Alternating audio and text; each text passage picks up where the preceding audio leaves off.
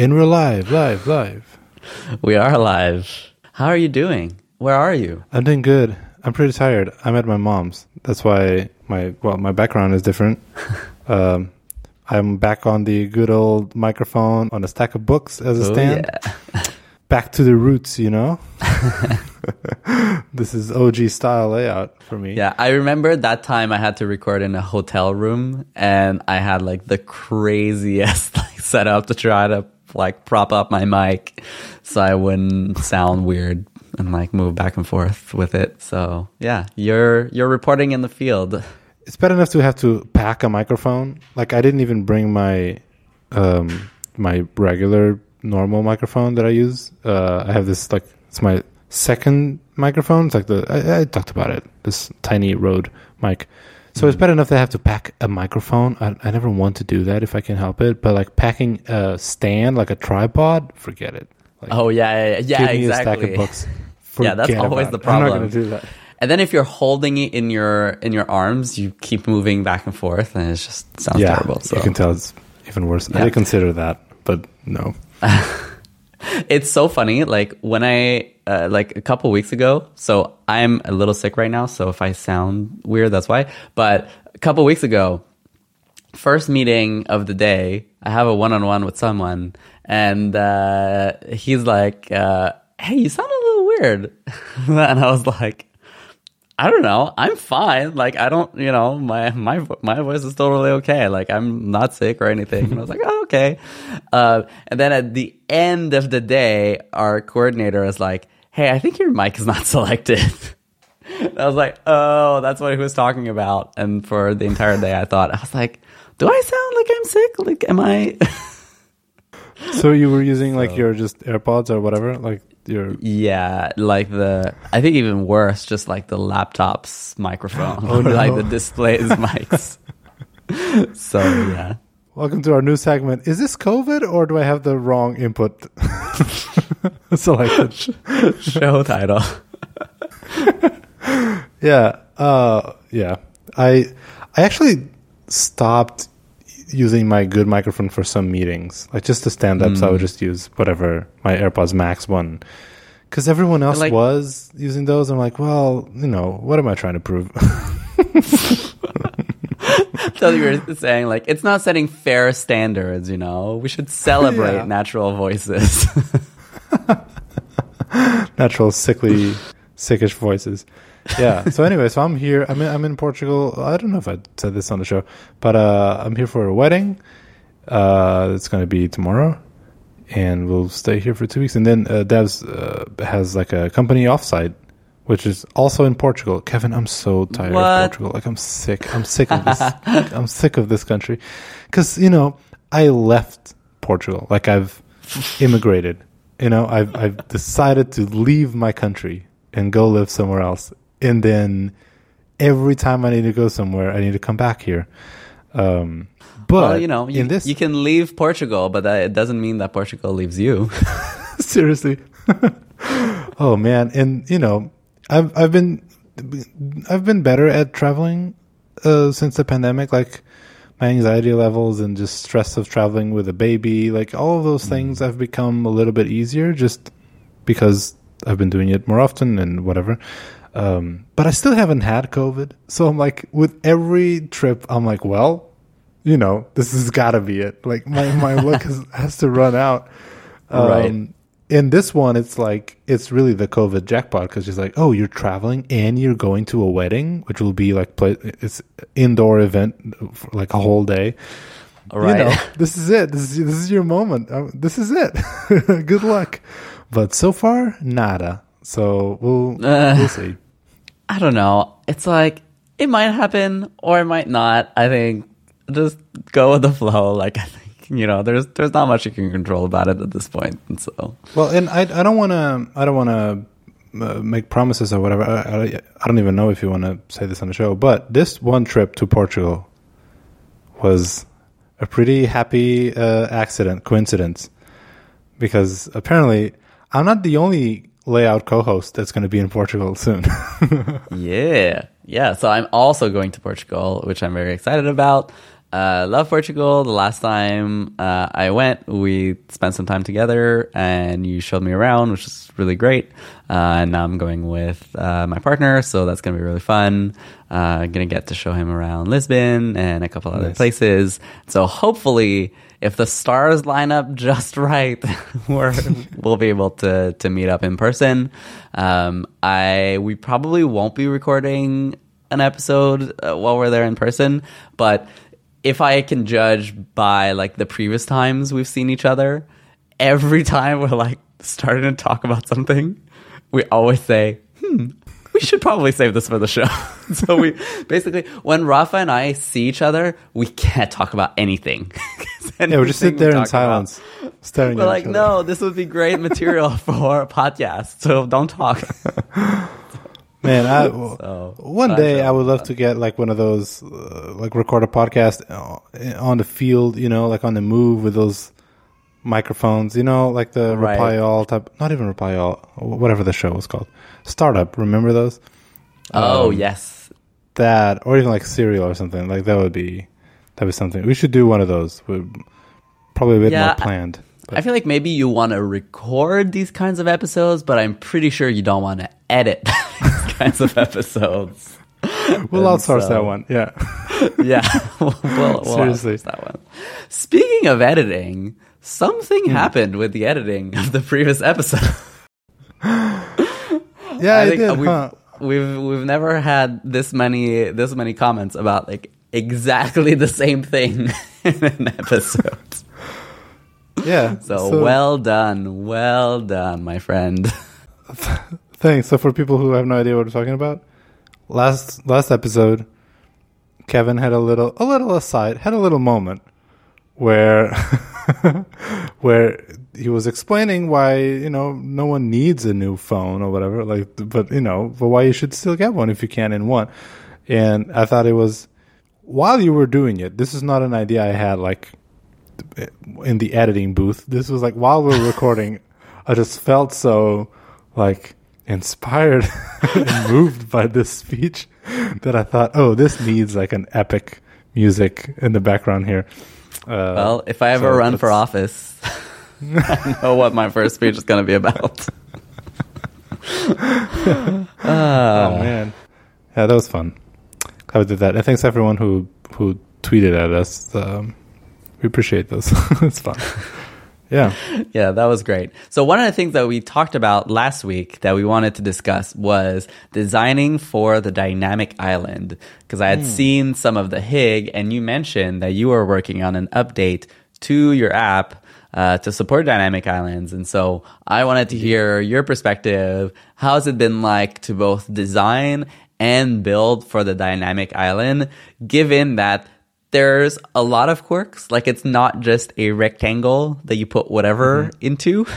Um, and so I'm kind of curious to hear what your experience was like. So let's see. This is.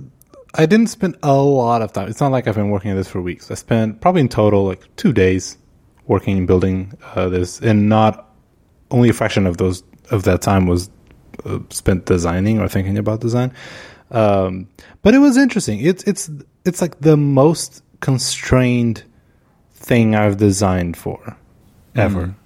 And I think before that has probably been like the original Apple Watch, which also very constrained technically and also screen size and all. So this is like so weird and quirky. You know how like I think it's one of those cases like if you're a designer and you want to design for the island, uh, especially also the like expanded, you know, when you touch and hold and it, that like weird expanded state. I think as a designer, you need to be familiar with like how this is built, because otherwise, I don't know. If you just make like a you know a rounded rec, black rounded rectangle in in Figma Sketch, and like just try to design something in there, you're gonna have a ha- you're gonna have a bad time when you see the implementation, or your developers Yeah. will. It's it's very very very tricky. So in the collapsed state, that's a bit more a bit more straightforward. Uh, you effectively have uh, a trailing and a leading, uh, like a block, like little view you can render stuff. So to the left and the right of the island, um, those uh, it's pretty constrained, right? In terms of size and all. In terms of width, you can you have a bit more flexibility. You can make it a bit wider, but it has to be uh, like symmetric. So the left side has to be as wide as the right side. Right. And uh, Do they it- force it- that? They do. And they will automatically take the the wider side and then Okay. you know resize the Wow. other one. Um, and uh, so, yeah, so so that's tricky but straightforward, right? Uh, but then you also have to take into consideration that you can only have there's a there's a, a chance that you can only have half of that, right? If you have like if you have two uh, live activities in the island, remember, like you have the little circle on the right side, so you only have the left side of the island to play with. So there's a lot of like different states of what the island can look like. Um, And you're So- providing a different view basically for each of these states. Yep, yep. Uh, the way you write the code for these views is, uh, I mean, it's very similar to the code for widgets, um, but it's th- th- there's a lot of cases, right? if it's island compact, leading island compact, trailing island, there's like like five or six or six different different states that it can be in, and then you have to just provide the views in there. It's all Swift UI, so it's it's not hard to like you know get pixels on the screen, uh, but it is a bit constrained. And also, of course, the the black background you can't really change that. Um, the use of opacity is not encouraged, really. Interesting. Um, but okay, yeah. No, not why sure do you why. think that is? I'm not sure why. I, it Hmm. didn't make much sense. Uh, also, the- there's like they have they have a whole section of like bringing cu- using custom colors, but like but that's why do we need a section to learn about this? It's like well, you can use a custom color. like I, I assumed I could. Why are you telling me this? you know. Interesting. Um, and then they do uh, encourage you to whatever layout you have in the expanded view. Again, the the view you see when you touch and hold. Apple, like the HIG, kind of wants you to have some kind of connectivity between those views. So if you have like a timer on the right and a, I don't know an image on the left, in the expanded view, when you compact, you know, you go to the compact, you should try to keep that same layout and not have like stuff I see. you know move around from left to right and stuff, uh, which was something that I was I am taking into account. Uh, and then in the expanded view, it's just been it's very weird in terms of uh, just constraint technically because you have imagine that you have like a imagine the round rectangle. This is going to be a bit tricky to explain in a audio format. So you have a rounded rectangle. The the middle, the center top is of course reserved for the actual camera sensor and all that. There's no screens there. There's no pixels to render. So you have that area that you can't really touch. Below that area, it's what they call the center area. And that center is like a very thin strip right below the actual camera housing. Um, that's its own section that you can like try to render stuff there. And then to the left and right, you have the leading and trailing, but it's not just left and right to that center. It goes also under it. So imagine like an L Right. shape, an inverted L shape that just surrounds that center area. And you have those sections to play with. And then if you still need more stuff, you have an optional bottom section, which is another, another row below that. So these are the sections you can play with in terms of layout. Um, which is just like just weird. I don't know.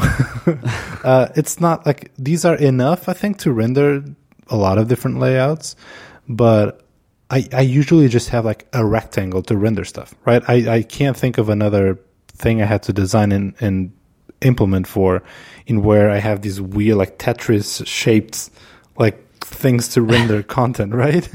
It's usually well, here's a Yeah. square or rectangle, just to go nuts. And this is this is tricky. It's weird. Yeah, so how does it work? Do you end up mostly rendering your views in the center zone? Like are or are you taking advantage of that leading and trailing area? No, for what I am doing, it's it, I'm not even doing anything in the center. It's just leading and trailing. So like the left side and the Oh. right side, if you will. Okay. I'm do, well. I'm not doing anything like too um, creative, really, or original. I'm I'm for this one. I just haven't had the inspiration uh, or the creativity hasn't hit. So I'm just following a lot of what Apple is doing in their own stuff. I'm just leaning heavily on those on those suggestions Right. of layout. Uh, so so far I just have so this is for booby track. So so and when you have an active timer. So I just have a timer to show and the like left or right boob and with uh my own custom like Swift UI views that resemble the logo. And I also have a more little like an, another two text layers, what time and, and stuff like that. So it's pretty simple, and I'm following very close to uh, Apple's own timer UI. I have some ideas. Maybe I could do in the future a bit more creative, like having an actual custom like progress bar type of thing in that bottom one, bottom section. But I'm not. I'm not there yet. The one thing I am doing is depending on which boob you last fed your baby with, or you know the one that corresponds to the timer you you have on. I switch the layout. So if it's a left boob, I have the images on the left and the timer on the right. And if it's the Oh, other way that's cool. around, I switch that around. Yeah, and same on the island when it's on the compact view.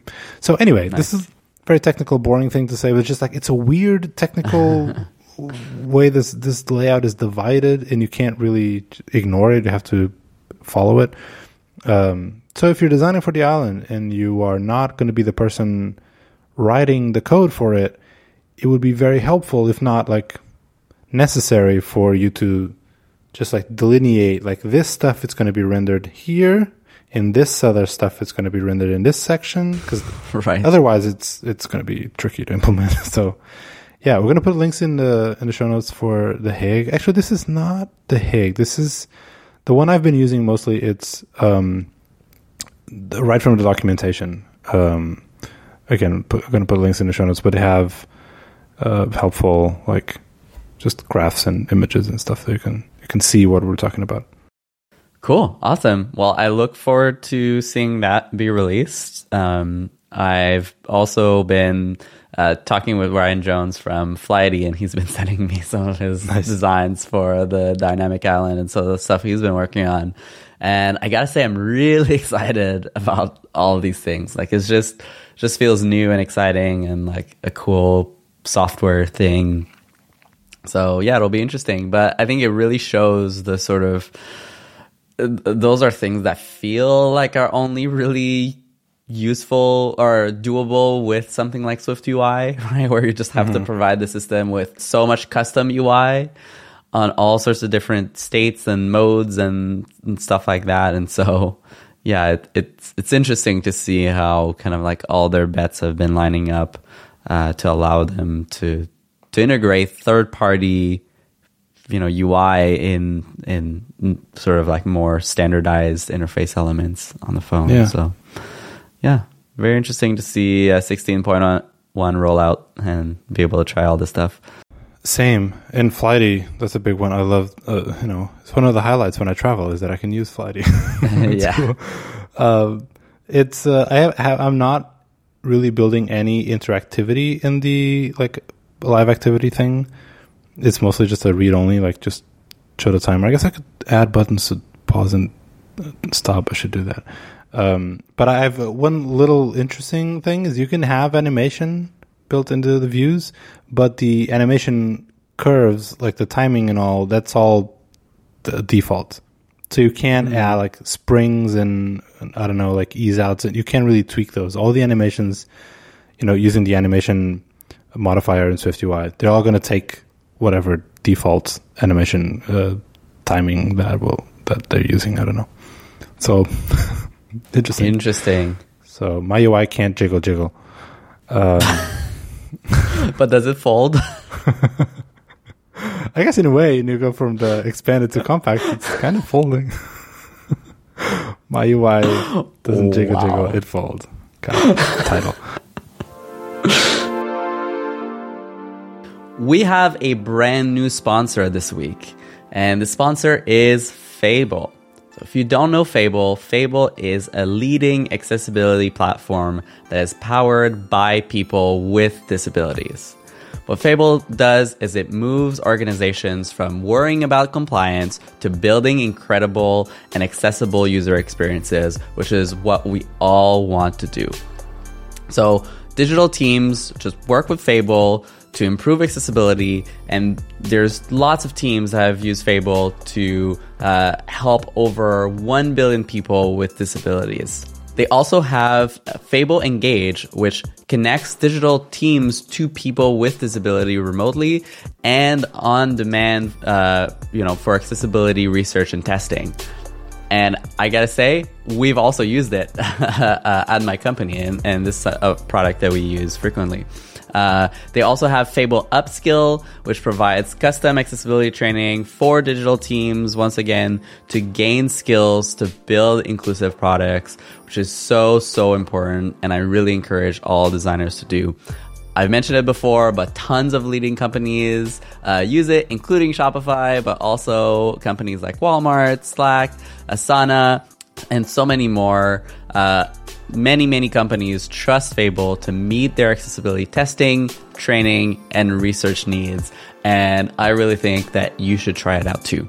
So where do you go to find out more? You go to makeitfable.com slash layout. Let me repeat that, makeitfable.com slash layout, and you can learn a lot more about all of their offerings. It'll make a huge difference for your users. So our thanks to Fable for sponsoring this week's episode of Layout.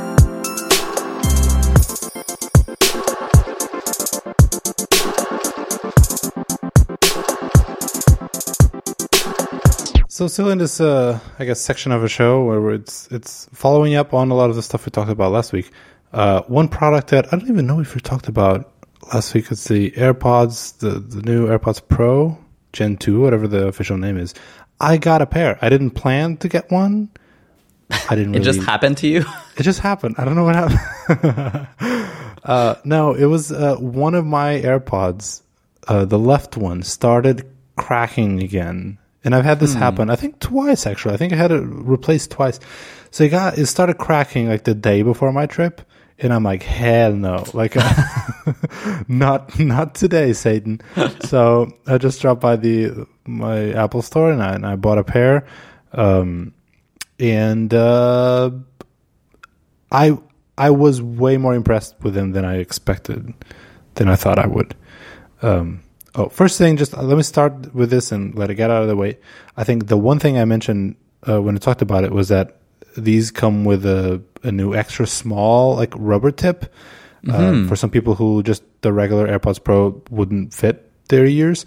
Um, which was the case of, of my wife, uh, Debs. She, she, she, was, she has very tiny ears, and those would Right. So I was excited. Like, all right, is this it? Can you now, you know, use AirPods Pro? Uh, nope. Still What? too big. Still too big. I- oh my god. I, I don't know. uh, she has very tiny ears, I guess. Um, so I right? guess Just it just wait helps. for AirPods three. yeah, now I'm coming with extra, an extra extra extra, small? small. yeah. It's like a little Q-tip. Just- I don't know. It's actually you just like remove the tip. just put it directly in your ear. Uh, which uh, then it turns in, into the AirPods Non-Pro, right? Oh, right. They, they look just like that. uh, yeah, so so I was pretty impressed with their uh, the, the noise canceling thing and the the transparency mode. It's just I don't know. I think I think the the actual rubber tips do they have to wear out a little bit. Like I I have to imagine that the seal that they provide just pure physics just put them in your ear and the seal they provide has to wear out I think over time. And again, I was using the previous model I don't know when they came out, but years whenever they first came out. Um, so just putting these brand new like in my ears, like, ooh, this feels like good. This is, wow, such a good seal. Um, so that that probably plays a role in this. Um, it's like when you buy a new phone, like, ooh, the battery is so much better. Because, well, sure, maybe it is, but also your previous phone, your battery was crap, right? So it's like a little bit of that. Yeah, it's a fresh Um, battery. Yeah, and these were fresh tips. so, Although I gotta really say, nice. when you just get a new phone, also the reverse often happens, which is like you're like, oh, my battery is really true. bad, but you're most likely using your phone more because you just got your new phone and you're playing with it all the Yeah. time. And then two, it's like downloading a bunch of stuff in the background, and there's like all the photos thing thing, happening. yeah. Yeah. So my AirPods, I don't know. I don't think they were doing any photo syncing in the background, but they They were really good. not. The the Maybe mining. You know some how people are- yeah. Oh man, my left my left ear pod is always mining Bitcoin. um, what was I saying? I got lost. Right. So noise canceling noticeably better. Like when I left the store, I so I paired them with my phone in the store, and then when I got out, I like was switching between like the older, the Gen One and Gen Two. Just like I want to make sure like this is a fair comparison, and not like relying on my memory of like I think it sounded like this or better or worse. So I was really doing it like side by side, kind of. I didn't try like one in each ear because I don't think that's how it works, but um, substantially better. Like the, the the seal in the noise canceling was just noticeably better. I don't know if they say like removes what two times more background noise or whatever metric they said in the, their event. I don't know about that, but they felt better. Like the, it was better the noise canceling. And the transparency mode also also felt good. I couldn't really notice the their adaptive transparency. You know how like they reduce the volume of just like loud noises, kind of. You know that that whole thing they they featured. Yeah, so you can be in transparency mode and then say there's a loud noise that happens all of a sudden. They're able to detect it super quickly and then shut it down. Right. So you still hear everything, but it's just like normalized. It's like what I do for this uh, podcast. Like all of our tracks are like slightly different volumes, and then I at export I normalize the volumes. So that's uh, that's what they say it's doing. I believe them, but I can't really tell. Um, so don't trust me on that one. Just you know, look for reviews. Uh, and then the biggest thing, the, my the biggest surprise was just uh, sound quality, which is interesting. How like it's it, it takes such like so many steps back and like they when you talk about these new headphones it's like transparency mode the volume slider thing the, and then at the bottom oh and the audio quality that's also Right. a thing. Uh, i've come so far. Also, maybe a bit harder to evaluate and compare. well not in this one. Like these noticeably better. So much better. Like that that's the biggest thing. The biggest surprise for me like the thing i could tell that was the biggest improvement was noise, noise um, audio quality and especially the bass. Just you know now it it feels you can feel the bass. Uh, in a way that the others really were not doing great so all in all it was, just good stuff um, i don't i think the the case looks worse because there's so many holes for the speakers for the lanyard thing it's just the other ones were so clean but whatever At least you Um, can find it now. that's true Like I've never I had the problem of take it. finding an individual like AirPod bud thing, but Mm-hmm. my case, I lose it all the time. and then Yeah. the, No, the, the AirPods are inside of it, and so it's sometimes hard to find them. So And another thing you'll notice is that uh, you can get the battery levels for individual buds even when they're on the case uh, in a way that the previous ones wouldn't. Like if I wanted to know the, know the individual charge, I would have to like open the case, Right. take them out individually, and then. But this way, even when they're on the case, charging in the room, you know, next door or whatever, if you go to the the batteries widget on your phone, you can see the individual battery for each um, which can be useful. yeah, that's really cool. What else? MagSafe. My, the, I think this is not new to these, but like I never had the case with MagSafe, so this one has that. That's nice. The the swipe to change volume. I guess I'm happy it's there, but I, I it's not part of my like muscle memory, so I forget I have it. But it's it's not too weird to to to use. It's fine. Um, and yeah, I guess I guess that's it. I I I have to say I don't know if this is a bug or if I don't know if I'm holding it wrong, but it has happened three times already in this recording. I'm using the AirPods right now, connected to my Mac. While I'm talking to you, Kevin, in this recording, my AirPods have disconnected three times. Um, I don't know if this is a bug. I don't know if it's because I also have my phone here, so I don't know if it's like if I they think my phone now is the active device and it switches. I don't know what's happening. I just know that he has disconnected three times so far. So that's annoying. Well, a couple things. You're using the Ventura beta, so that's that true. could yeah, good, good Um, disclaimer. Yeah. And then second thing, that is not a thing that's new to these new AirPods because I had the exact same problem with my old AirPods on my Mac. Uh, maybe not three times within a call, but it would happen to me almost every day, like just once a day. They would just randomly disconnect. So, So annoying. it could be that. It could also just be, yeah, like one of the beta bugs for some reason. But uh, I've often found that the AirPods really want to connect to iOS somehow. like that is their main like it they connect so much quicker even to iOS than they do to Mac OS. Maybe it's a little Yeah. bit better now with the M1 Max cuz presumably it's all the same, but I feel like it there's like gravity that pulls them towards like your iPhone at all times. iOS is their true love. Like they'll tolerate Yeah, macOS yeah, for like if they have a chance. Yeah, I mean for my AirPods Max, which I pretty much only use on my Mac at my desk, um, I disabled the automatic switching because that was just way too. Mm. Annoying. I never wanted them to connect to iOS, so something to look out. If that's you, I suggest you turn that off. I'm not ready to turn that off on these because, yeah, but yeah, uh, I think uh, I think that's it on on these. Nice. Seems like a Um, solid upgrade. It's interesting how there are rumors that they would lose the stem and Mm-hmm. feel like they're building on to the stems more with this version rather than less. And so it, yeah. it seems like yeah, they didn't get rid of the stems, but they actually gave you a lot more value for them being there and everything else about them seems like a huge upgrade. So yeah, seems seems like a really solid update. I don't mind the stems, but I like I I admit that it would be cooler not to have anything, right? Just the look. Right. Yeah. I I mean I wouldn't say no to not have them. right. Um, because they're It's it? let me just say the stems are kind of like the island. It's like listen, we have this thing that's got to be here for some sort of reasons. Let's just make the best of it. so yeah, same same battle. Uh, last thing on the follow up section, I guess. We've both tried on an Apple Watch Ultra since we last Mm-hmm. recorded. Um, do we have thoughts? What did, what did you What did you think? I do. I tried them. I love it. It's so nice, so beautiful. okay. I love the band so much. I think that I'm more in love with the band than anything else. Uh, but I love the band. Which one's your favorite?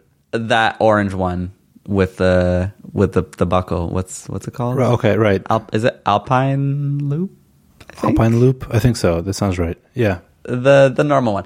The I also like I saw some folks have the white version of it. Um, looks great in white as well.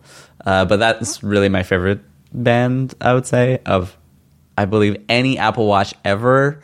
Uh, Wow. Maybe potentially with the exception of that original sort of Marc Newson iPod inspired band, which I think is like truly innov- innovative as a band, uh, and probably like the best default br- uh, band. Uh, this new band is a bit annoying to put on and remove. Oh, yeah. to be honest, Agreed. like it's it's a bit of a hassle, uh, but I just think it looks great, and I love the finish of the case. It my first reaction when I put it on was, "Oh my goodness, this thing is so ginormous." And then I'm looking at pictures now, and I'm like, eh, "It looks fine. It looks normal. I mean, it doesn't it doesn't look look particularly big." Um, Yeah. So I didn't I didn't purchase it, uh, but I yeah I don't know. I just I just want it. I just like it, and the the flat screen just looks great. Like just give us a normal Apple Watch with a flat screen. Screens are meant to be flat. I don't know. Like I feel like it it cemented this idea for me that just the uh, the iPhones with the flat screens always look best. And it's like the Apple Watch with the flat screen also looks best to me. So yeah, I don't know. I love it. How about you? Well, it sounds like I didn't love it as much as you did, um, just from the energy levels in your voice. But I, the the the, the one band that the that like store model had was the Alpine Loop, but in like this dark green, like forest green or whatever they call it. Mm-hmm. I like. I think I would prefer that over the orange. Also, like I have, even on the day I tried it on, like my raincoat is that same color so it just like matches really well with my like winter Amsterdam raincoat style. um, it yeah, like it, it felt big, but it didn't feel like silly big. Like I could wear, I would wear it. It's it would be fine. I did like the, I love the titan, the titanium finish. I don't know. I know it's slightly Yes, different from same. the previous series, whatever seven or six, whenever they had a titanium model. Um, And I I would think say I brushed. prefer this. Yeah, I think this Same. looks so much better than the brushed one. Same, same. It looks really good. Um, I d- yeah, I I I love I love everything about it. I it's like I don't like it enough to justify the purchase really, so I'm not jumping at it. But I think mm, if when I'm ready to buy a new Apple Watch model, I I might get this one right. Like it's just because that's the thing. I think we it's not that we didn't see or ignored, but a lot of the the discourse around this watch when it came out, I mean, to Apple's fault, it was really positioned that a like extreme sports uh, whatever thing like i'm not an athlete uh, right? That was like just a big part of the conversation around it which was a big part of the marketing around it. But all in all this is just a better apple watch in a lot of ways. You have a bigger brighter screen. You have way better battery right? It's way more rugged and just like more sturdy. And so you know so it's just Yeah, it's a better the action apple watch button, which seems nice. the action Um, button yeah seriously Yeah. so it's in a lot of ways just a better The apple watch GPS also seems way better. Like I saw some side by side comparisons. It's like wow, huge improvements. So so no Yeah, I wonder enthusiasts and nerds also will have this will prefer this one yeah, I also didn't pull the trigger on it. Um, I think maybe I want to like try it again in the store. It feels, it feels like I shouldn't buy it, but part of me just like wants it just for the sake of wanting it. Um, as a there's friend something- once told me no one ever needs an apple watch kevin so here, yeah, I, I do think Apple Watch is different um, because like, you can make a very solid case for why upgrading your phone makes sense because that's the th- object you use the most. Um, I don't know that I would say the same thing about my watch. like my watch is much more of a like secondary device. I could if I lost my watch, like I could totally get along with my day just fine for a long time without getting a new one. Uh, but if I smashed my phone today, I would go and get another one, you know, as soon as possible.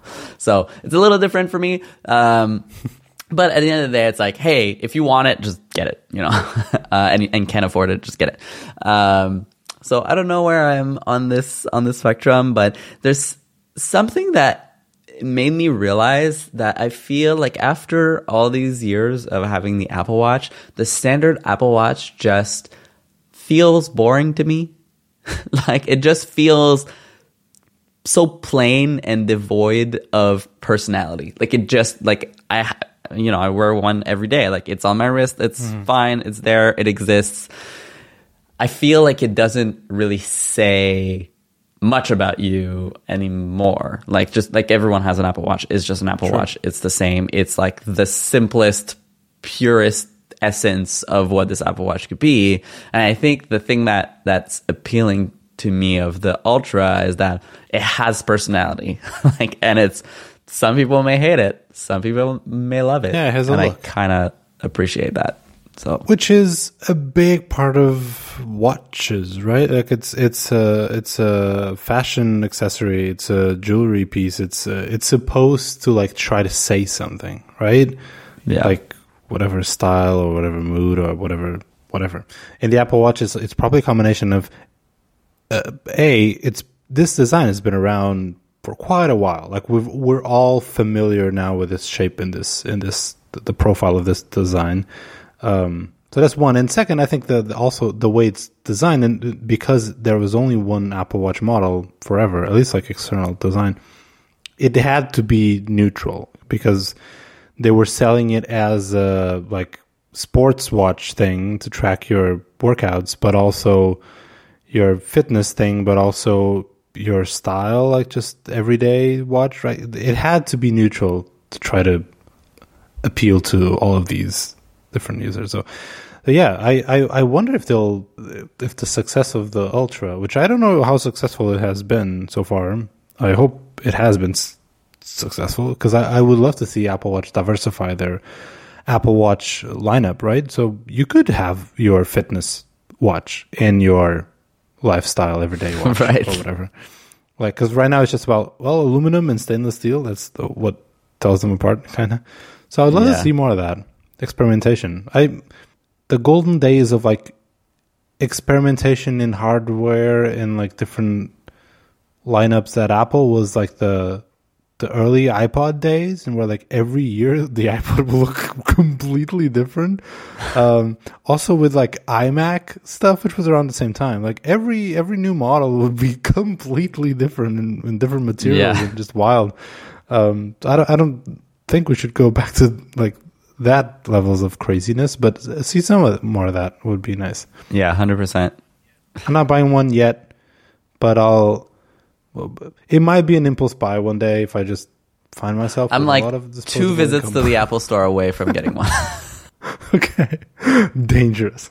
Okay, well, good thing there are no Apple stores in Portugal. I can tell you that. So Great. you're safe.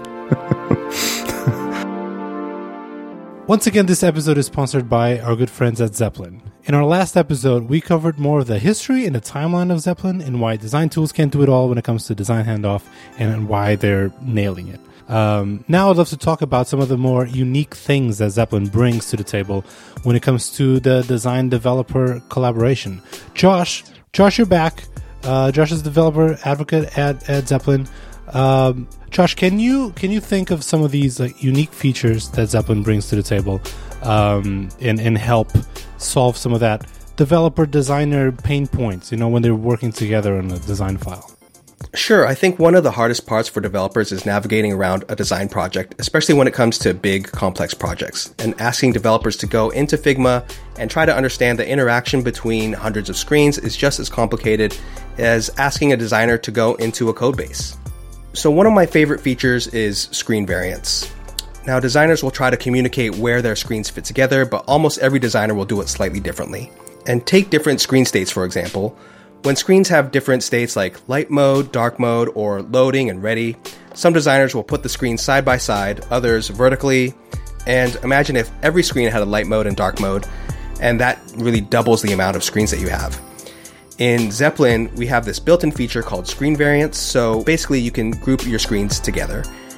And you go into the primary screen and you can toggle between all the different states. And this eliminates so much confusion on your team. Another example would be our flows feature. When it comes to mapping user journeys, you could draw arrows and text labels as layers in Figma, and there's even plugins to try and make it easier. But we found that all those layers are a pain to draw and maintain, and they clutter up the design file. And the plugins don't always work so well. So we built out flows, and it's everything you could want in a user journey map builder connectors, text labels, groups, shapes, and it's all productized. What we mean by that is that users don't need to build these custom layers that we're talking about. It just saves a ton of time and is much easier to read. And I'll give you one last example design systems. It's 2022, and design and development teams still have trouble getting on the same page when it comes to designing and utilizing reusable components. So, with Zeplin, developers can look at a screen and instantly see all the components that are referenced. They can drill down into the component and see all the other places where the component is used, and they can even connect these components to their code base or storybook. I didn't know about the, the storybook integration, by the way. I wish I knew about this when I was at Netlify still. pretty good Used one, a lot of storybook. That's pretty good. Uh, well, thanks so much, Josh, for coming back. This is this is great. Everyone should you you should go check out uh, Zeplin if you haven't before. I love that the product is really like every problem you set out to solve. That problem I couldn't relate more. You know, it's like some products have like, oh, we do this and this, and I'm like, well, yeah, I don't really care for that, or yeah, well, what I do like about that thing. Everything you mention is like it's, it's speaking directly to me in all the my past experience working with development teams. Anyway, uh, y'all should go check it out at zeplin.io. And our huge thanks uh, to Zeplin once again for sponsoring Layout in the design community. Thanks, Josh. I'll talk to you next uh, next week.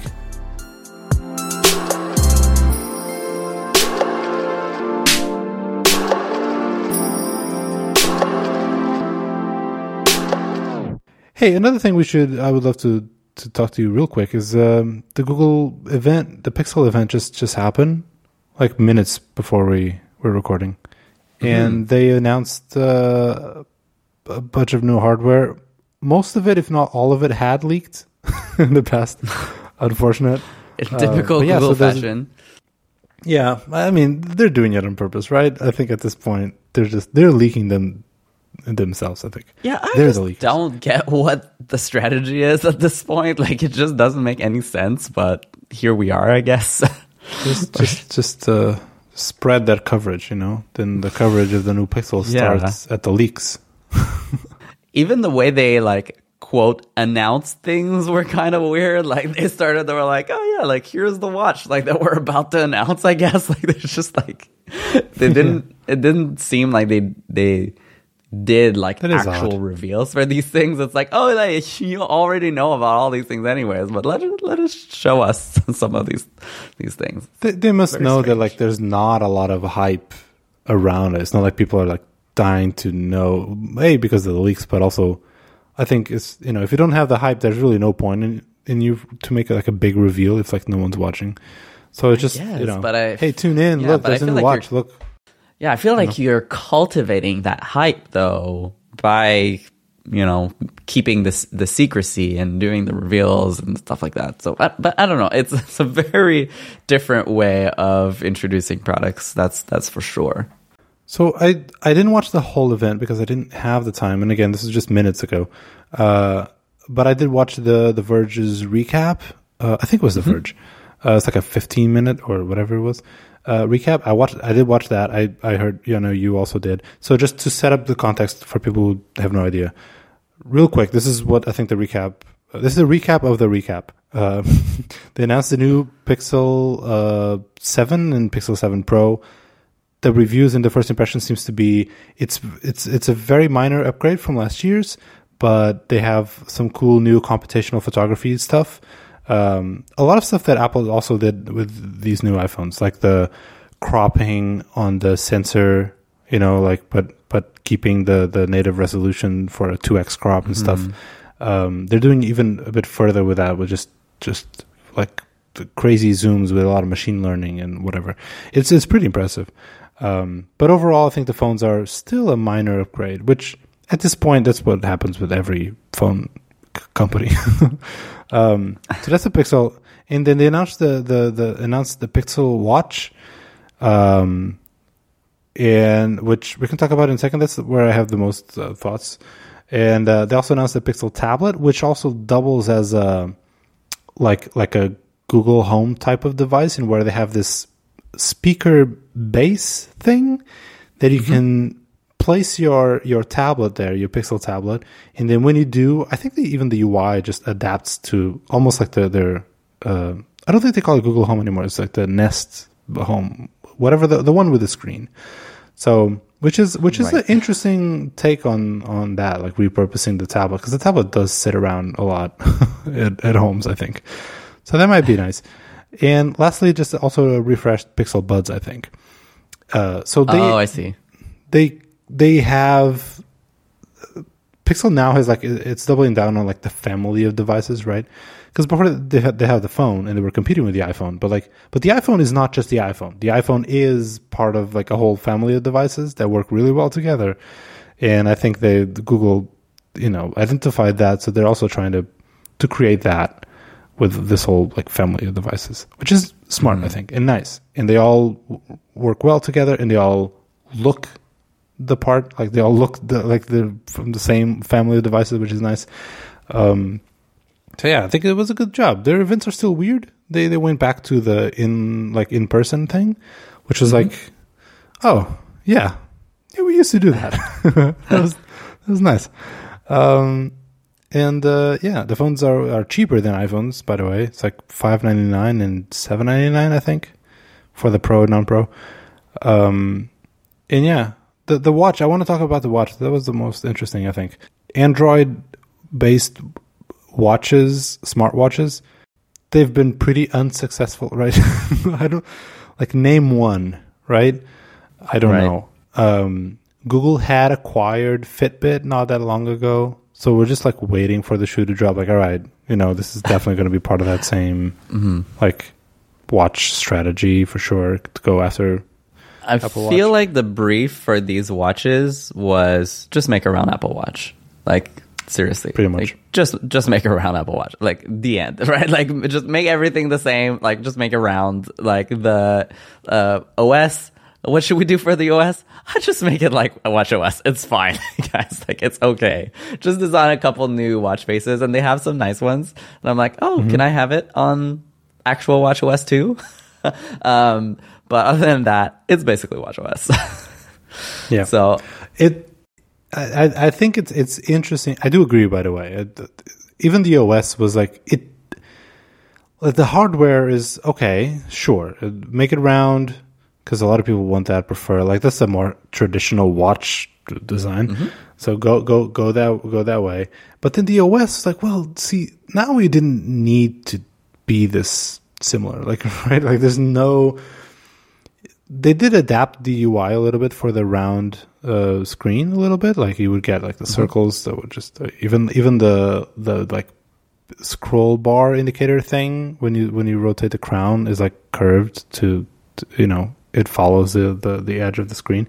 Um, so it is nice, but all all in all, like it looked a lot like the Apple Watch, which I I don't think it's wrong actually. Like I think they kind of have to. I think they're the competing with the Apple Watch in this space. Like the Apple Watch is so far ahead of anyone that like you have a lot of catch up to do before you start really competing. So if you try to be too different or too crazy still, I think you might be you might create something that it's compelling and, and interesting in whatever ways it's different from Apple Watch, but then you also have a lot of other stuff that you probably didn't match or they're still behind. So I actually think it's smart of Google to don't focus too much on trying to be different from the Apple Watch. It's fine. Like people know, like the, the Apple Watch has has has made a lot of things that has have been pretty successful. To be fair, without any competition. So you know, I don't know, like the the the, the band system. You know, you can like swap bands and stuff. Even the type of bands that you have. yeah, I love It's that Google was like our innovative, uh, our innovative band system. I was like, you mean copy? I think you mean copy here, but they're actually like the way you you put in the bands is a little bit different. Like you just like rotate them Mm-hmm. in place or something. So I guess that's what they're calling innovation. But um, yeah, I kind of agree with you. I mean, it looks it looks good. Don't get me wrong. Like it looks great. Um, and I do think it proves that you could competently do around Apple Watch. And I'm like, yeah, like I honestly could see Apple doing that. To be honest, like at some point, you know, on a again on an infinite time scale, at some point, like round watches are a thing that people want. Like, you know, why not give give them that at some point? Like when you've run out of uh, of innovation or like ideas for what to do with the Apple Watch, which it seems like Apple's already somewhat like lost inspiration for the regular series.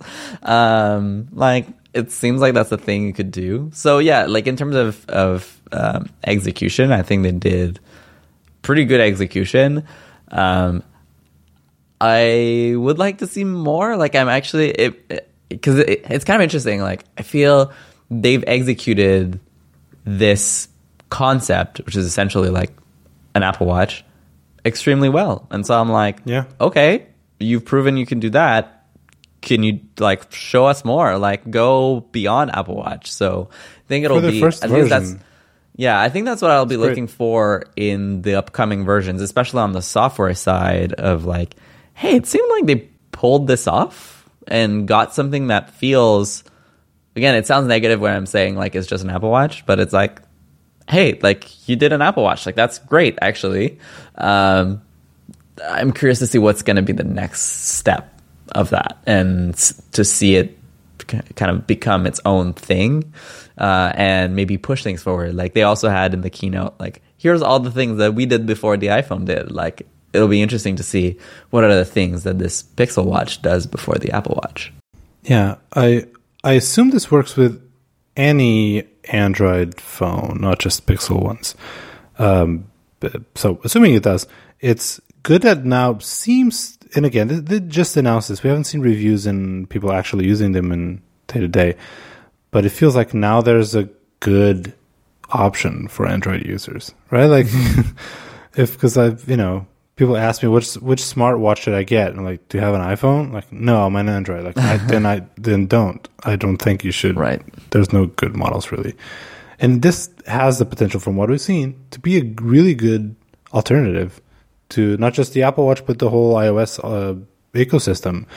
Uh, again, I've tried Android before, and I think a, a Pixel, a Pixel Three, I it's a good experience. It's not fair. Sometimes it's not fair to compare with uh, iPhone, especially now, because it feels like the the Pixel is like not really aiming for that high end, top of the line in a way that iPhone is.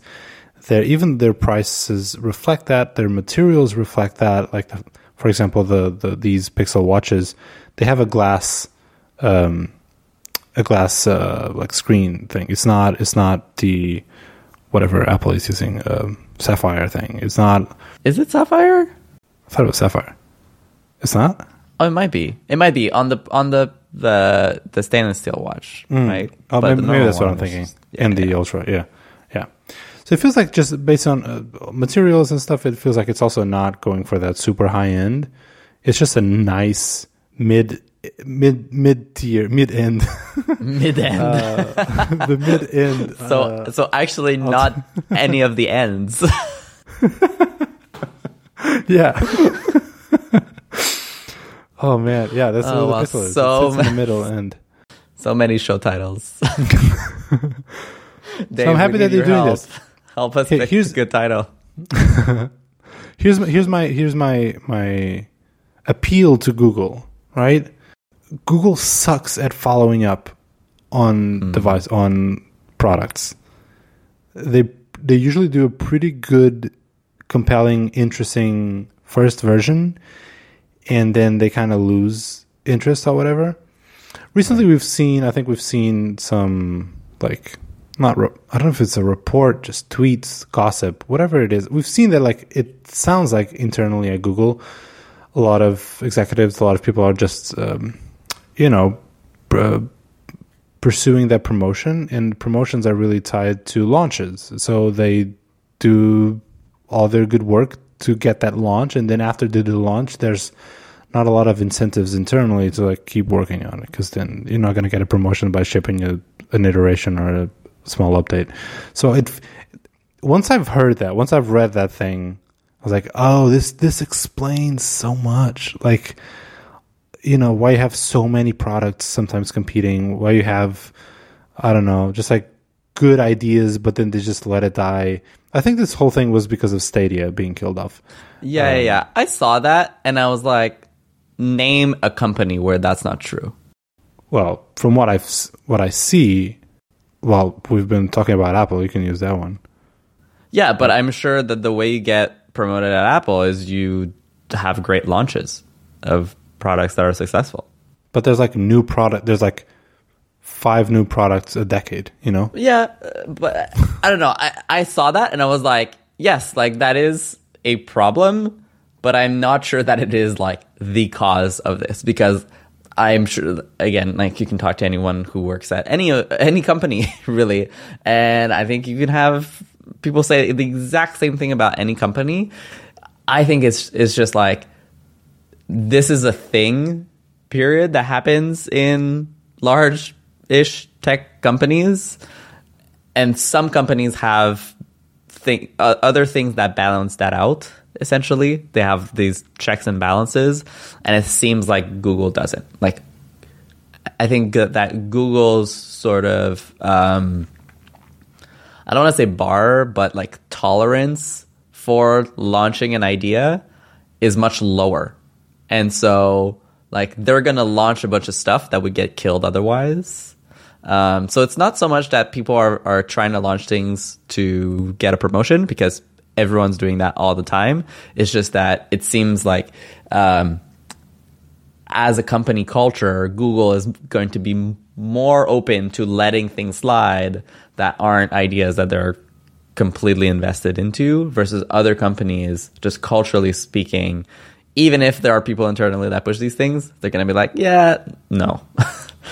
so at, at, least that's my overall feeling on it. That I just, I just felt like that was an oversimplification of, of a reason. But like, you know, the point remains true though that, you know, Google just abandons a lot of things. And so, you know, this, it, it seems like this is a, good release. I mean, it looks good together. The products seem like good product. There were a bunch of features that they named that I was like, I wish I had that on my iPhone. Um, so I think we just want to like see them keep going down that path, yeah, and keep you know charting ahead. Is there's, I mean, that sounds right. I still think that there's something unique to Google. Uh, I mean, unique in also at their scale. They're they're already a unique company, but there's something unique to them in where products just don't last that long. They they mm-hmm. lack the the patience and the confidence in products. Like keep iterating, keep trying, keep yeah. pushing. Um, you know, compared to I mean, there's all those memes that like whatever like the medium time span like lifespan of a, of a Google product or whatever. There's like countdowns in the web, but you know, like Pixel had great momentum with starting with the Pixel 2, it was like the best camera phone, right? Like the, mm. they had the best camera. And then the second year, which was the same camera, still the best. And then I think they kind of just lost the momentum with that a little bit. Um, I mean, just look at like other companies, like, I don't know, the, the PlayStation, which is now, you know, top leading game console thing. Sony took a bet on that market and the PlayStation 1 was like fine, but they didn't dethrone like Nintendo or whatever. And then they just kept at it, just kept mm, doing it. Yeah. PlayStation 3 was a disaster. They lost so much money on that device. They, well, just let's do PlayStation 4 and let's try to correct our mistake. You know, it's like, I'm just using random examples. Yep. It was like, it takes time. It's, it's, you just have to keep at it, keep iterating and believe in the product you have. And that's what I want them to do with this Pixel lineup, right? Like, yeah it's time to just keep investing in this because we need the competition and they have they are really good competition and I want them to keep doing stuff and yeah and I yeah. mean I think the elephant in the room here is revenue like yeah. how, what percentage of their revenue does Google make with their hardware products yeah. probably not that much and so it's like it's it's quote easier for other companies like say Sony or like Apple or like whatever to double down on these hardware initiatives because that's how they make the majority of their revenue. And so hmm. they've got to make these things successful. How many services has Apple started and created and then totally abandoned? like a lot of yep. them. Right? And so it's like I think there's there's a lot of that at play too of like where is the core of the company from a from a revenue standpoint and those are the things that get the attention absolutely i think that a good comparison to what google is doing with these hardware is like amazon maybe as in like they're not a hardware company as to where not the money is but they also try with their fire phones and their i guess kindles is still the most successful one that's a good point i even like now prepping for this show i was trying to pull up the just marketing pages for these products even to like a screenshot. So I just went to like google.com and it was a different uh, web page than I was expecting. And uh, like, oh yeah, of course, of course, like Google is not like these pixel things are not what Google is or, you know, is really trying to push right now. Uh, actually, I ended up not finding these pages, by the way. I don't know. If you go to pixel.google.com, it's like a pixel for business or enterprise. Uh, I think you have to page. go to store.google.com. That was redirected to the Portuguese store because I'm in Portugal and I don't have a VPN running and they don't uh, sell the pixel. So I just, I, anyway, I couldn't find landing pages for these, which is weird. I'll put the links in the show notes. Appreciate it. Cool. Um, yeah. I mean, yeah, again, it made me want a, a round Apple Watch. And uh, I think overall, they're I still really like their aesthetic. I think yeah, that they've created with Material You, like just always like even in their slides and their things, like how they put stuff together. I feel like there's something that happened where it feels like they have that taste, yeah. um, and so it's like really nice to see that. Um, so yeah, I think they probably just need again, like you said, just keep going at it and and refining things. But I think this is a very solid release from Google. There were a bunch of stuff where I was looking at that and I was like, hey, I'd want that. You know, they had this feature of the blurring an image. I was like, hey, I like, I, I'd take that, especially with my iPhone 14. That sometimes the images are a little bit blurry depending on where the how close the the limit is to the lens. Uh, I was like, I'd take that. Um, otherwise, oh, also the tablet stand speaker thing. I was like, I'd totally take that for the iPad. Um, and I get that they have the floaty keyboard thing, but um, I was like, oh, like it's an interesting idea to change a little bit how that device is perceived as sort of more of an at home sort of docked experience, whereas my iPad's like on the couch or in random places and it's constantly out of battery. Uh, if I had a just like nice base that I could put it on and have it charge when I'm not using, I think that could be really nice. Um, so That I base could be like a and it's a speaker. If it could be, I don't know. Actually, I don't know if this is the case, but is the base without the the tablet just a base? Can it act as a assistant, like as a Nest thing? Yeah, I don't know about assistant, but they said that it's a speaker. Right. I know it's a speaker, but like what I'm trying to say is like if I if, Yeah, if yeah, yeah. I don't have the tablet docked, is that speaker useless? Is what I'm asking. I hope not. Because Yeah, I great. don't know. Well, but the speaker you could presumably uh, uh, what is it? Cast. You could cast Hmm. audio from your Pixel phone to it. Um, but I don't know if it is an assistant. I mean, I feel like it would make sense. I feel like Goo- Google yeah. would be the kind of company to like just put an assistant and everything. in, in their Just- router. just give it a speaker. Yeah. Just like you know. Yeah, so seems like that's possible, but I don't see that device. I don't even know what it's called, if it's an accessory or a device on their store. So, yeah, hard to say. So, yeah, anything else on the Google event? No, not really. I mean, it's still too fresh. I have to find those uh, landing pages that you're gonna send me. Uh, yeah, I'll, I'll, I'll, I'll be really curious to see the reviews. I'll, I'll keep an eye out. Um, their their cameras on their Pixels look really good. Look really compelling. Um, so yeah, be looking forward to the reviews. See see what how good these are. Um, should we do recommendations Yeah, let's do before we go? All right. Yeah, I see you have two recommendations. I have two. They're but they're pretty they're pretty quick. Uh, I also tweeted about both. One is is an Apple TV show, Apple TV Plus show. it's called Shining Girls. The, and this is just a random show. I knew nothing about it. I mean, I had seen the little like thumbnail thing in Apple TV app, but I knew nothing about this show. And the reason why we decided to watch it uh, was just because there's a new season of Handmaid's Tale, a show that we watch.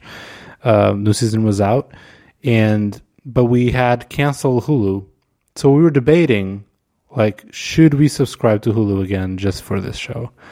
And we're like, ah, is it worth it? And then we saw this one, which uh, a show also stars Elisabeth uh, Moss. So we're like, hey, is this like a like a the no brand um, Handmaid's Tale? And then we just watched the trailer and it looked compelling enough. They were like, ah, what the hell? Just just let's whatever. And again, we're we're parents now. Like just taking a gamble on a show, that's rare.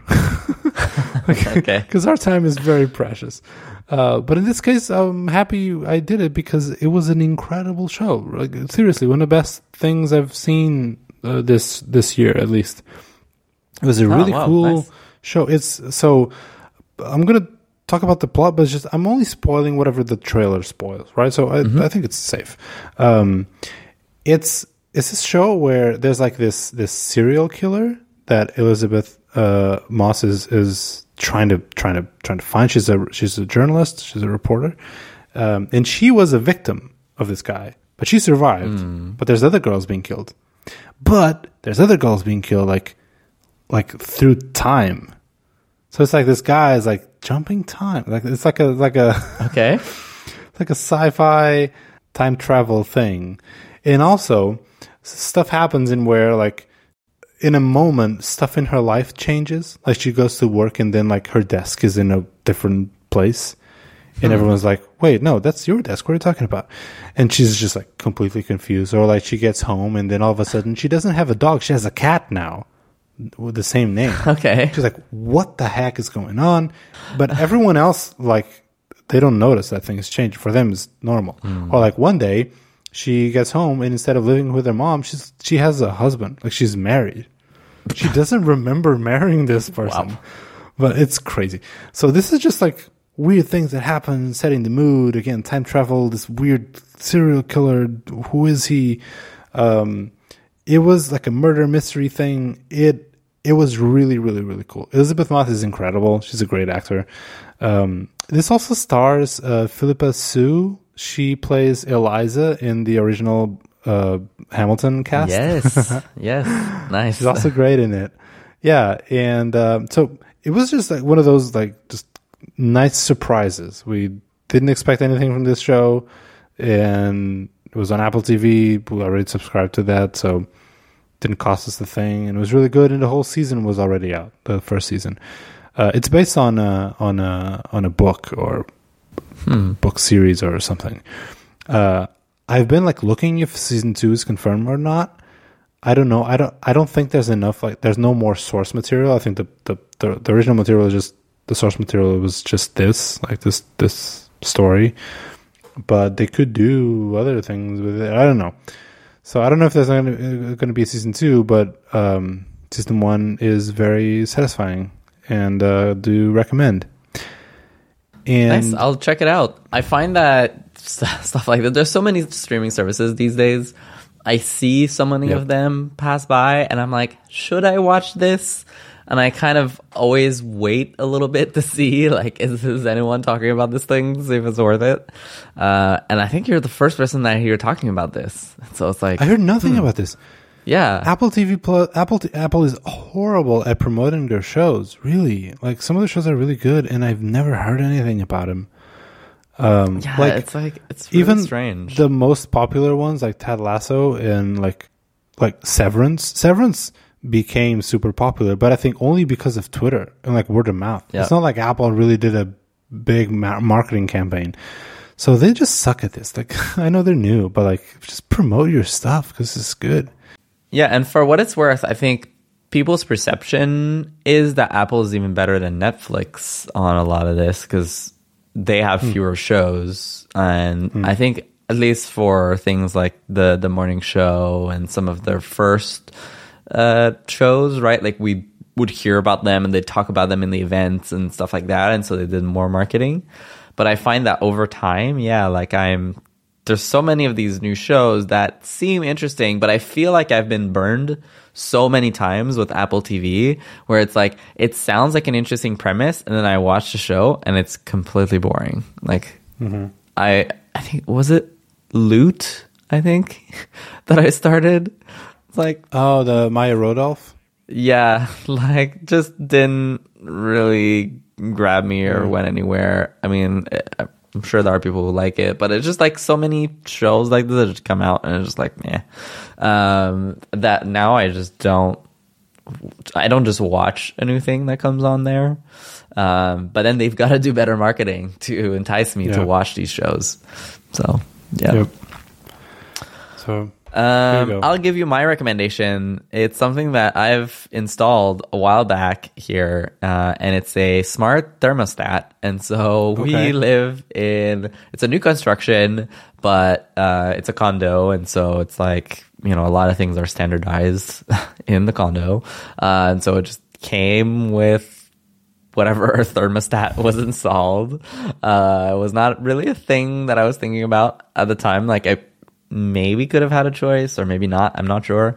Um, but just not a thing that I was thinking about until, you know, we moved in and it's been what, like over two years now. Uh, and I was like, I feel, I really want to change this. Like I really want to get a, a smart thermostat uh, and truly live the the lifestyle uh, that I want to be living, which is like everything's automated at all times. Um, and our previous thermostat is just like you could automate some things, but it's it has sort of like an interface that's kind of like an oven or a microwave, where you're like, okay, which combination of button unlabeled buttons do I need to press to get it to do what I need to do, you know? Um, and so the thing that kicked this off, that opened this possibility for me, because I was like, I have no idea. I've never changed a thermostat, and that does not sound like my idea of fun. Is our building has a Facebook group with all of the folks in the building, uh, and someone asked Okay. the question, and then another person said, "Hey, yeah, the wiring system is very complicated, but here's how all the wires map." And I've like mapped it out of like how the wires should, Wow. should be installed. And so I was like, huh. So I watched tons and tons of YouTube videos preparing myself for this. Um, and I went through like I swear I swear to God, the install process took probably like four hours. Uh, Wow. and it's not it's not that it it takes time it's just like every step of the way i kept finding more and more problems um, and so part of it are problems with just like my setup where the old system had like a giant hole in the wall and once i removed the thermostat and then the hole is like in many ways bigger than this thermostat and so it's like how do i I even had like put it the on the back plate? wall. I have to use the back back plate, and then I have to like, okay, the wires are not quite right, so like I need to like label things, and then I need to undo the wiring, and then the you know they show in the YouTube videos, it's like okay, you've got these perfect, beautiful wires that you will fit into this like tiny little circle here and it will like fit in perfectly. But my wires are a mess. And so I need to like cut each of the wires, remove the plastic to like reset them to like a pristine uh, quality, like do all these things. So it was quite the journey. Um, but I managed to do it, get it installed. So um, I actually don't think I've I've even said what thermostat I got. I got the No. Ecobee Smart Thermostat Premium because I was like, hey, if I'm gonna go through all this trouble, might as well get the nice one. Um, Okay. And it has like a nice sort of finish on the like metal finish on the sides. Um, and um, I installed this whole thing.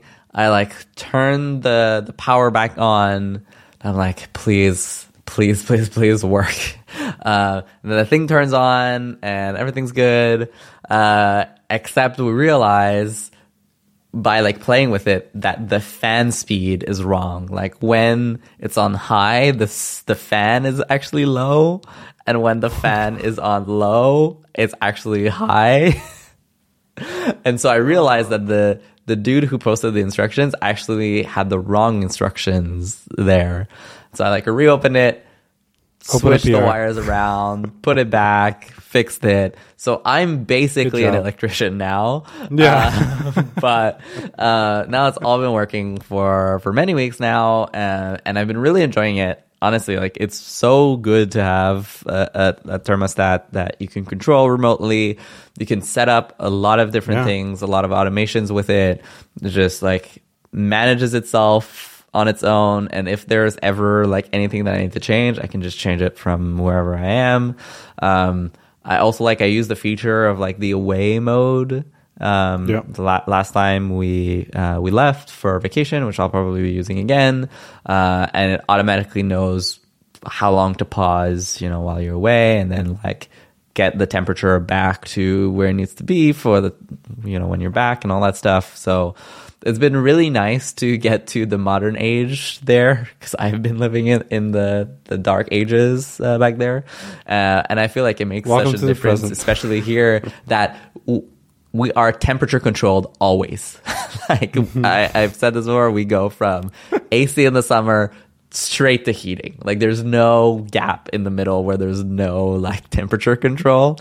Um, It's a great country. So if you are in Canada, uh, seriously do consider it. It's a real pain to install, but you'll be glad to, to have done it once you install it. And I think uh, Ecobee is great, and I chose Ecobee because of their native integration with the Home Yeah. app. That's something that was really important to me. I gotta say, after having it, I'm glad to have it, but I actually often prefer to change the settings directly in the app itself because the home like UI for managing temperature is a bit of a crazy UI. Like you have to be so precise. You essentially like they give you this circular dial of temperature, mm-hmm. but essentially like the viable range is like smaller than a finger on this. Uh-huh. So you're trying to drag these two points to the right, like, uh, you know, place on this giant circle. which like yeah. the both ends would be way too warm or way too cold. Um, and so it's kind of a shitty UI, I would say, like in the home app. So like true. it's just it's something that looks good in a screenshot, but the, like literally the second you use it, like this just doesn't make any sense. And also, um, I don't know if it's the case in yours as well, but I think that UI is designed for Fahrenheit because I use Celsius like a normal ah, person, that's probably it. I'm like moving the dial ever so slightly, and then let's say it goes to like 21, and then I keep moving and I hear the ticks. It's moving to like a different position, but it still says 21. So I think it's like yeah. rounding the UI. The number only changes on like 0.5 increments. So it's 21, 21 and a half, 22. But in between, there's other options you can set it, which I assume is like 21.75 or something. But, but yeah, because sometimes I, yeah, whatever. I can talk about this later, but sorry, I'm gonna let you finish. No, no, no. That's that's great. I mean, that's exactly the point I was making. But maybe it is a thing where um, the range is like a Fahrenheit uh, hmm. optimized range, and so like basically the numbers increase have a, a much bigger difference in Fahrenheit than they maybe. do in Celsius. And so I have a compressed range of space to control my UI. Yeah. Something like that. I don't know what, but it's just not maybe not the most optimal UI. Uh, I'm still glad I have it in the home because in the home app because I feel like it's just future proofing myself. Yeah. And, and if I ever need to do any kind of automations, uh, I can have that go through home. But otherwise, Ecobee's app is generally I have some complaints about it, but it's generally pretty good, and I tend to prefer making changes there. I did consider Ecobee when I moved to our our new apartment, but I already had a Nest. I had bought a Nest with a place I was renting, and then when I moved, I'm like, well, I can just move the Nest installation, which is a pain in the ass because there's like multiple parts to it and stuff. And by the way, I didn't do it myself because I I don't have the comp. I just hired a guy to do that for me. Um, probably way more expensive than it should be. But like, I, I don't know. I, I never had central heating in my home growing up. Like, this is the mm. first time. I don't even know what this is. You do it. Uh, also, I don't own this place. I don't know what the wiring is like. I don't have a Facebook group for this apartment. Um, but anyway, so I did consider Ecobee primarily for their native home kit integration as well. But first, I already had a Nest and the Nest still looks so much better than these Ecobees. Mm. I think um, just the actual hardware device um, that I was like, oh man, this I I don't want. I want the Ecobee to be better and like and want to move it move to it, but it just was not worth it. So I kept with Nest. And to be fair, their whatever Homebridge integration like today is rock solid. Like before, I would have to like reboot home Homebridge every once in a while or would lose connection or whatever. But ever since I moved here, it's rock solid. It always works in the home app or whatever.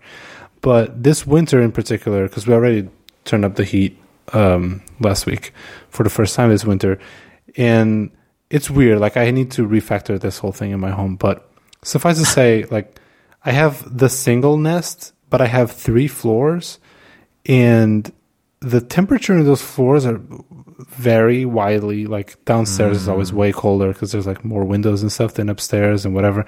And right. and there's only one temperature temperature sensor, which is the actual Nest. In the U.S., for some reason, Nest sells like multiple like temperature sensors that you can put in mm-hmm. different rooms so that you can control the temperature and like average it out or whatever. But for some reason, yep. they don't ship that to Europe. They don't sell it here. And there's no alternative that I found that works with Nest. Um, so if I set like let's say the thermostat to like 21 degrees, it's going to be 21 degrees in the ground floor, but then it's yeah. boiling upstairs. And so so far it's been like I've kept it the the heat off but I only wanted to turn it on on my son's room because like it gets pretty cold in there, and like us adults, we can just like put on a sweater or something, or like stay under our blankets during the night. but not this Right. kid. So we need to make sure that that room is not cold. Um, so what I've been doing is like I just want to turn on the heat. It doesn't matter the temperature because like it doesn't matter because whatever this temperature is in the home app, that's not the temperature in my son's room. So so I like I just wanted to turn up the heat for like ten minutes and then turn it on, turn it off, and it's surprisingly hard to do and c- keep that like. I need I need to rethink this thing. I don't know what it's like. I don't know what I have to do to do this to achieve this. Um, I try to set a bunch of home automations like, hey, if the temperature in my son's room drops below, let's say 22, turn up the heat. But then if it goes above 24, turn down the heat. But for some reason, those automations never work. Like Are they home Last- automations? They are, yeah. Yeah. they they're not reliable. So I have woken up with like just boiling like 30 degrees in that room. I'm like, what is happening? Um, so it's bad. So I need to rethink this. So um, I guess I'm just fishing for recommendations, suggestions, whatever. If people have found something that works for you, please uh, DM me at Rafahari on Twitter. Anyway, I said I had two recommendations. The other one, real quick, uh, is um, a wallpaper pack from the the good old Hector Simpson. I've recommended pretty much all of their. I think go to their their website. All their projects, I think I've recommended in this show before. Uh, but the previous uh, wallpaper packs was one called Wavy, and then called Aqua, or whatever, like the classic Mac OS wallpaper, the Tiger one. Uh, so it's a new it's a new set of wallpapers. It's called. I'm assuming they want me to call this 14. It's like the Roman Roman numerals for 14. So X I V Ziv Xiv. I'm gonna go with 14. Uh, and it's it's like a riff on the default um, uh, iPhone 14 wallpapers, which is like that dark in the middle and then a gradient up and top, uh, bottom and top. So it's like a riff on that, but like a couple more options and like just I don't know. They look really good, just like a radial gradient with a bunch of colors um, around the phone with the center dark. It looks really nice. Um and their whole website, once again, top notch. Checkout process, top notch. The whole installation process, top notch. They even provide shortcuts to like set the wallpaper so you don't have to go to you know like settings display wallpaper set this save to camera roll Wow, that's so cool. it's so so cool. They also provide part of the purchase uh, they also have wallpapers for ipad and for uh, like desktop mac os they're all in like 6k p3 so you know if you have xdr or whatever studio display it's going to look really good. So it's just it's just incredible. It's three bucks. Just three bucks you got all this stuff it's really nicely done and uh, i've been rocking these on my phone Nice. Right. Very cool. that's it we did it wow we a did very it. very very short episode today of just Short, short show as always. god damn it all right It's just this is what happened when we record every other week. It's like there's just always so many things to talk about. we're gonna have to edit this in the morning because then i have a wedding maybe i'll edit this at the wedding is that okay will i look cool? Seriously? well, I don't know. Ask your mom. All right.